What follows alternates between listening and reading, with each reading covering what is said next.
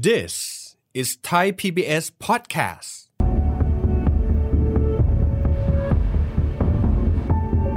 สำหรับในเมืองไทยนะครับ ต้นเหตุของเงินเฟ้อเนี่ยส่วนใหญ่มาจากต้นทุนเงินเฟ้อที่มาจากอาหารและพลังงานซะเยอะ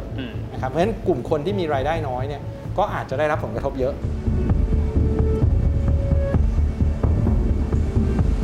คือจริงๆเนี่ยนะครับปัญหาเงินเฟ้อเนี่ยมันจะไม่ใช่เป็นประเด็นเลยนะครับถ้ารายได้เราเติบโตตามกันในสหรัฐเนี่ยผมว่าก็ก็ก็เจอปัญหาแหละ แต่ว่าเศรษฐกิจเขาโตดีคนครับมีงานทำ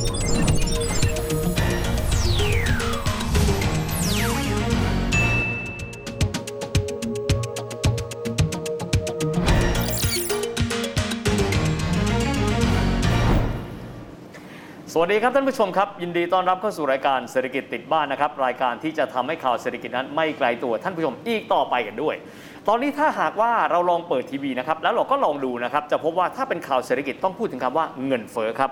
แต่ว่าเงินเฟ้อที่บอกว่าทำให้เงินในกระเป๋าเรานั้นมีมูลค่าน้อยลงนี้เนี่ยไม่ได้เกิดขึ้นเฉพาะประเทศไทยนะครับแต่ว่าเป็นปรากฏการณ์ที่เกิดขึ้นทั่วโลกนะครับบ้านเรามีการรายงานบอกเงินเฟ้อบ้านเราอาจจะ5%อังกฤษตอนนี้ 9%ไปแล้ว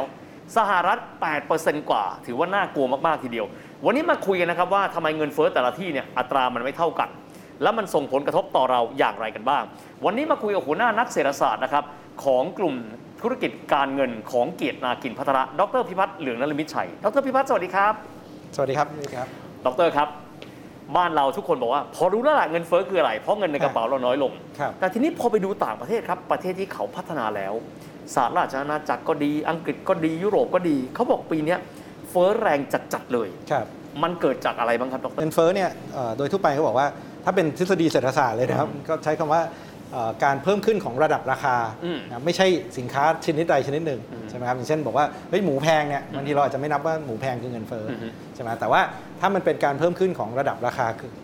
ต้นทุนในการใช้ชีวิตของเราหลาย ๆ อย่างขึ้นขึ้นพร้อม ๆ กันแล้วขึ้นไปเรื่อย ๆ เนี่ยนะครับตัวเนี้ยเราจะบอกว่านี่คือการเปลี่ยนแปลงของของราคาโดยโดยรวมเนี่ยเริ่มขึ้นใช่ไหมครับงั้นส่วนใหญ่เงินเฟ้อเนี่ยก็จะวัดจากดัชนีผู้บริโภคอือฮึใช่ไหมครับวิธีคำนวณขึ้นมาก็คือมีตะกร้าอยู่บันหนึ่งอืมนะครับแล้วบอกว่าตะกร้าเนี้ยเป็นสัดส่วนของการบริโภคของคนอือฮึโดยเฉลี่ยของของของประเทศคนหนึ่งไม่รู้ใครนะครับครับแต่เฉลี่ยแล้วคอนซูมประมาณเนี้ยอืมอืมนะครับตะกร้าเนี้ยอาจจะมีสัก 20%เป็นอาหาร 10%เป็นน้ำมันอ๋อมีบริการมีอะไรอย่างเงี้ย แล้วเราก็ไปคิดเอาว่าสินค้าแต่ละชนิดเนี่ยราคาเป็นยังไงเมื่อเทียบกับปีที่แล้ว อ่าฮะ แล้วก็มา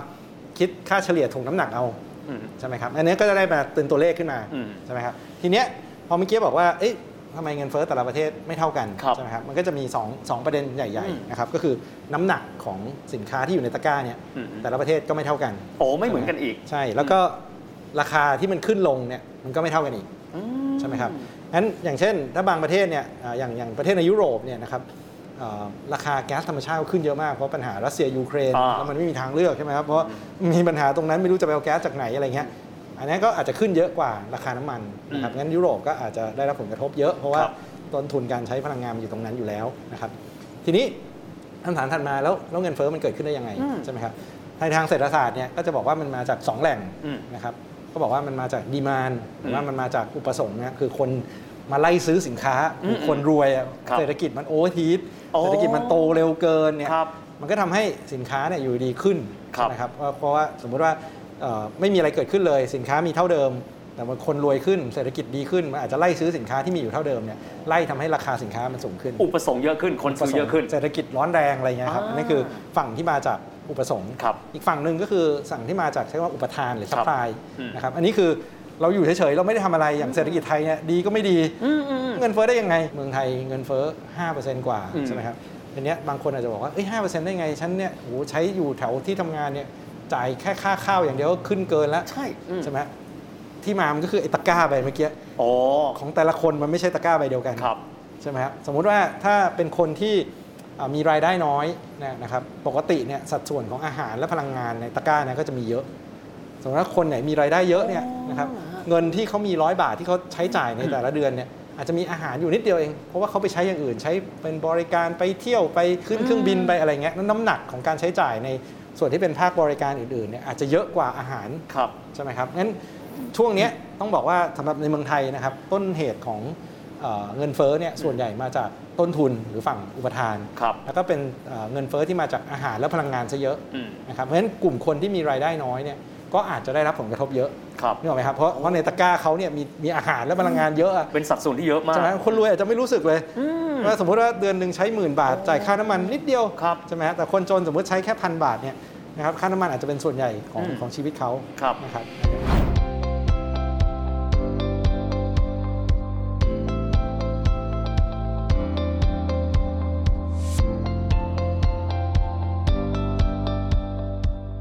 ดรทีนี้ขอไปประเทศหนึ่งครับไปดูผมทีไรก็ไม่เข้าใจ ญี่ปุ่นครับครับเฟิร์ส2.1%ฮะมันเกิดจากอะไรครับ อันเนี้ยครับคือเป็นประเด็นที่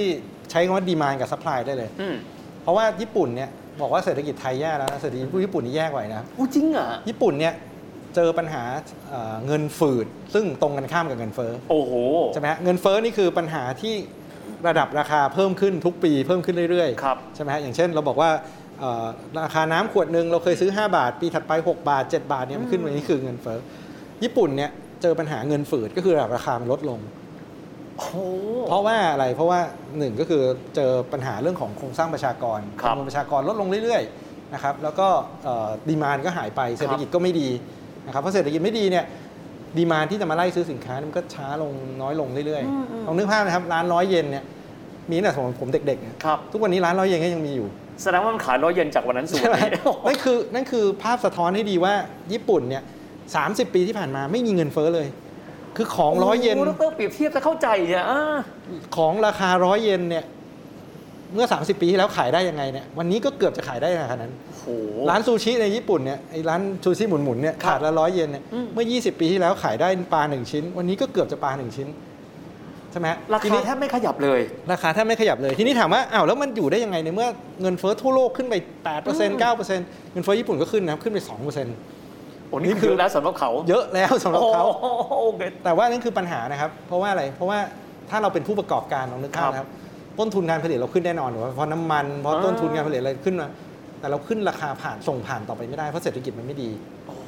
เพราะฉะนั้นถามว่าใครรับภาระในญี่ปุ่น ก็ส่วนหนึ่งก็คือผู้ผู้ประกอบการ ครับ ถูกไหมครับเพราะผู้ประกอบการต้องแอบสอบต้นทุนที่มันแพงขึ้นเรื่อยครับๆในขณะที่ราคาขายเนี่ยขึ้นไม่ได้ เพราะลองนึกภาพว่าเกิดร้านร้อยเยนอยู่ดีขึ้นไปร้อยสิบเยนเนี่ยอืมคนอาจจะไม่เข้าร้านเลยครับนั่นก็คือความสามารถในการส่งผ่านต้นทุนที่สูงขึ้นไปให้เอ่อผู้บริโภคเนี่ยเขามีจำกัดมาก เพราะฉะนั้นอืมไม่ว่าต้นทุนสูงขนาดไหนเนี่ยเขาก็ส่งผ่านลำบากถ้าไปดูสหรัฐสหรัฐนี่ปัญหาตรงกันข้ามเลยนะครับครับคือเศรษฐกิจกำลังโอเวอร์ฮีทอยู่ คือร้อนแรงเกินไปแล้วอะร้อนแรงเกินไปเพราะฉะนั้นต้นทุนมาสมมติต้นทุนขึ้น 8%เนี่ยอืมเขาก็ส่งผ่านไปหมดเลย 8%อย่างที่ญี่ปุ่นเนี่ยถ้าต้นทุนมาเพิ่มขึ้น 8%อะส่งผ่านได้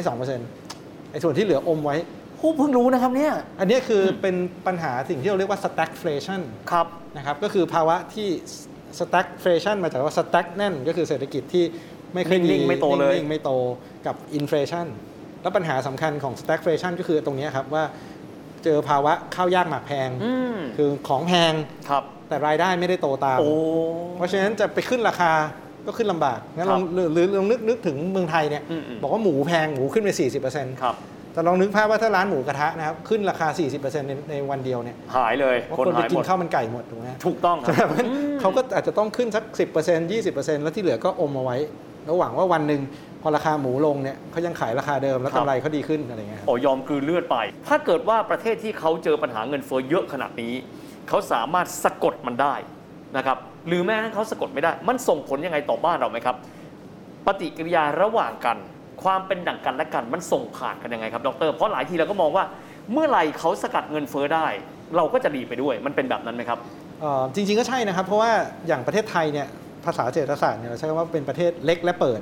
เล็กและเปิด คือหมายความว่าประเทศเราเนี่ยเล็กมากเมื่อเทียบกับโลกทั้งโลกครับใช่ไหมครับ แล้วเราเป็นประเทศเปิดอืมคือเรานำเข้าส่งออกเยอะมากโอ้นะครับนั่นแปลว่าอะไรแปลว่าในสินค้าเกือบจะทุกชนิดที่แม้กระทั่งสินค้าที่เราผลิตเองอืมอืมอืมสินค้าที่เราผลิตแล้วส่งออกเองครับเนี่ยเช่นข้าวสมมติอ่าข้าวเนี่ยเรายังกำหนดราคาไม่ได้เลย สัดส่วนของเราเนี่ยนะครับต่อตลาดโลกเนี่ยเราเล็กเหลือเกิน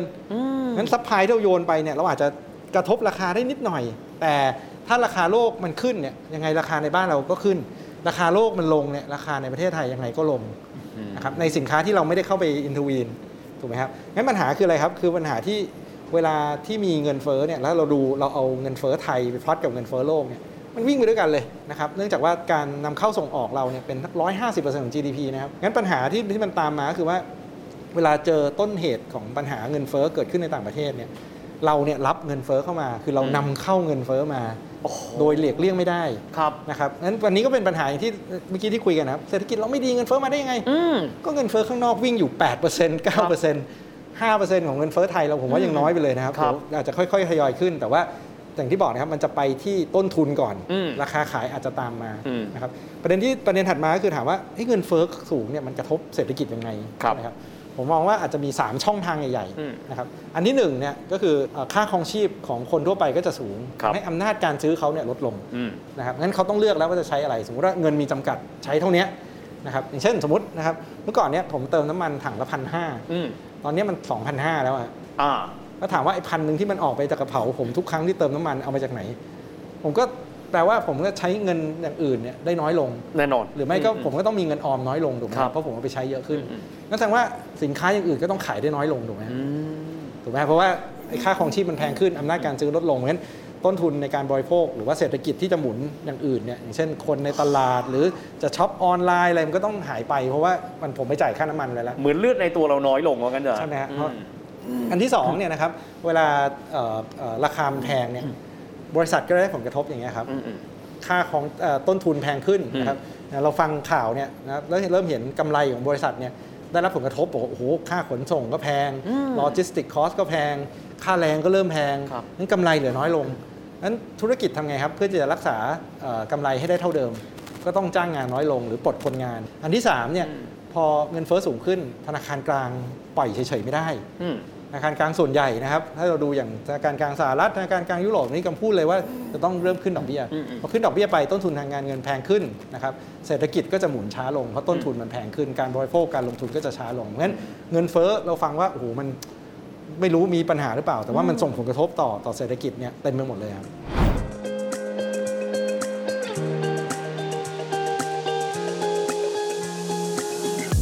ผมถามแบบโง่ๆเลยนะครับ ถ้าเกิดว่าปัญหารัสเซียยูเครนเบาลงนะครับเรามีพลังงานใช้คล่องตัวขึ้น ผมใช้คำนี้ดีกว่า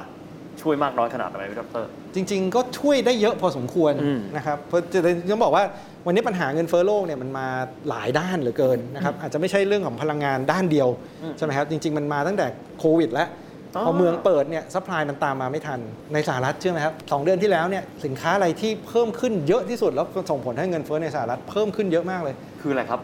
รถใช้แล้วครับยูสคาอ๋อเพราะว่าเขาปิดเมืองไป 2 ปีใช่ไหมครับ ไม่มีใครอยากจะซื้อรถ วันหนึ่งพอเมืองเปิดมาอยากจะซื้อรถโอ้โหรถผลิตไม่ทัน เพราะโรงงานปิดไปด้วยโอ้ก็ไปไล่ซื้อรถรถครับราคารถเก่าขึ้นไป 40% โอ้โห วันนี้ราคารถในเมืองไทยก็เริ่มขึ้นแล้วราคารถยูสก็ก็ขึ้นโอ้เพราะว่าโหเพราะว่ารถรถใหม่มันเริ่มแพงขึ้นไปด้วยใช่ไหมครับงั้นอันเนี้ยอย่างเงี้ยภาพอย่างเงี้ยก็เห็นนะครับอันที่สองก็คือพลังงานอย่างที่ว่าอืมนะครับอันนี้รัสเซียยูเครนจบเนี่ยก็อาจจะดีขึ้นนะครับอย่างน้อยก็ทำให้ต้นทุนพลังงานเนี่ยมันมันคลี่คลายปัญหา แต่ปัญหาที่สามเนี่ยนะครับก็คือเรื่องของ demand วันเนี้ยอืมไอ overheating economy อย่างในสหรัฐในอะไรเงี้ยมันก็ไล่ราคาเหมือนกันก็ทำให้อ่าอ่าเงินเฟ้อเนี่ยมันก็สูงขึ้นเหมือนกันเพราะงั้น รัสเซียยูเครนจบอาจจะช่วยได้บางส่วน แต่ว่าต้นเหตุของปัญหาเงินเฟ้อโลกเนี่ยก็ก็อาจจะยังมีอยู่เหมือนกัน ถามคำถาม basic นี่เลยนะครับครับบางทีเราคนไทยเราคุยกันเองนะฮะเวลาเกิดสถานการณ์เงินเฟ้อสูงๆแบบนี้ครับ คนประเทศที่พัฒนาแล้ว อังกฤษก็ดี ยุโรปก็ดี เขาปรับตัวยังไงบ้างครับดร คือจริงๆเนี่ยนะครับปัญหาเงินเฟ้อเนี่ยมันจะไม่ใช่เป็นประเด็นเลยนะครับ ถ้ารายได้เราแต่โตตามเงินเฟ้อไปด้วโอ้ยโอเคถูกไหมฮะเพราะฉะนั้นในประดังบางบางบางที่อย่างในสหรัฐเนี่ยผมว่า ก็ก็เจอปัญหาแหละ แต่ว่าเศรษฐกิจเขาโตดีคนครับมีงานทอืมำใช่ไหมครับ อันนี้ก็ก็ก็ก็แก้ปัญหาแบบนั้นไปว่าเศรษฐกิจเขาเขาดีเขารับเงินเฟ้อได้แต่ในประเทศที่อย่างอย่างญี่ปุ่นนะครับหรือว่าประเทศแม้กระทั่งประเทศไทยเองเนี่ยที่รายได้ไม่โตแต่เงินเฟ้อเดินสูงขึ้นนะครับอันเนี้ยจะกลายเป็นปัญหาจริง ๆ แล้วแก้ยากด้วยโอ้นะครับแล้วก็พอมันเป็นปัญหาจากเรื่องของค่าครองชีพเนี่ย มันหนีไม่พ้นว่ารัฐบาลเนี่ยก็ต้องเข้ามาช่วยเหลือบางส่วนอืมใช่ไหมครับอย่างวันเนี้ยรัฐบาลก็ต้องเข้ามาช่วยอุดหนุนราคาน้ำมันใช่ไหมครับมันก็กลายเป็นภาระต้นทุนที่มันสูงขึ้นวันเนี้ยใช่ไหมครับต้นทุนในการอุดหนุนราคาน้ำมันดีเซลอย่างเดียวนะครับวันหนึ่งเนี่ยประมาณสัก 600 กว่าล้านนะครับเดือนหนึ่ง20,000 กว่าล้านนะครับวันละ 600 ล้านหกหกร้อยกว่าล้านด้วยครับ โอ้โหนั้นวันเนี้ยก็เป็นต้นทุนที่มันเกิดขึ้นเราบอกว่า โอ้ ไม่เห็นเป็นไรเลย ราคาน้ำมันดีเซลยังไม่ขึ้น อย่าเพิ่งขึ้นค่าขนส่ง แต่นั่นคือเป็นภาระที่เกิดขึ้นกับรัฐบาลแล้วนะครับ ก็คือเป็นเงินที่เขาจะต้องเอามาใช้กับเราอย่างอื่นด้วยเนี่ยนะฮะใช่ไหมฮะใช่ครับโอ้อันเนี้ยก็การรับมือนะครับในแง่ของรัฐบาลเนี่ยก็พยายามเอาบัญชีของรัฐบาลเนี่ยเข้าไปอุดหนุนครับแต่ว่าบางทีเอาเข้าไปอุดหนุนเนี่ยมันก็คือไปสร้างหนี้เพิ่มเติมแล้วเราก็ต้องมาจ่ายคืนในอนาคตอะไรเงี้ยครับโอ้โหดร วันนี้ฟังแล้วเปิดโลกทัศน์มากนะครับเพราะท้ายที่สุดแล้ว บ้านเราไม่ได้อยู่ในเกาะนะฮะ เราถูกแวดล้อมแล้วเราเป็นระบบเศรษฐกิจเล็กแต่เราเปิด ดังนั้นเรารับแรงกระแทกจากต่างประเทศมาด้วย วันนี้ต้องขอบคุณดรพิพัฒน์มากนะครับเปิดโลกทัศน์ให้เราเข้าใจเงินเฟ้อในกรอบบริบทโลกที่เกี่ยวข้องกับเรากันด้วยนะครับและทั้งหมดนี้นะครับก็เป็นภาพรวมของรายการเศรษฐกิจติดบ้านในวันนี้นะครับยังไงก็ตามนะครับ เรามาพบกันใหม่ในโอกาสหน้าสำหรับวันนี้ สวัสดีครับ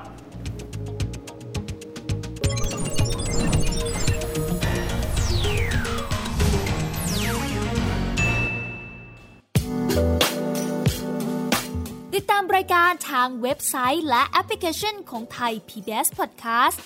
Spotify SoundCloud Google Podcast Apple Podcast และ YouTube Channel Thai PBS Podcast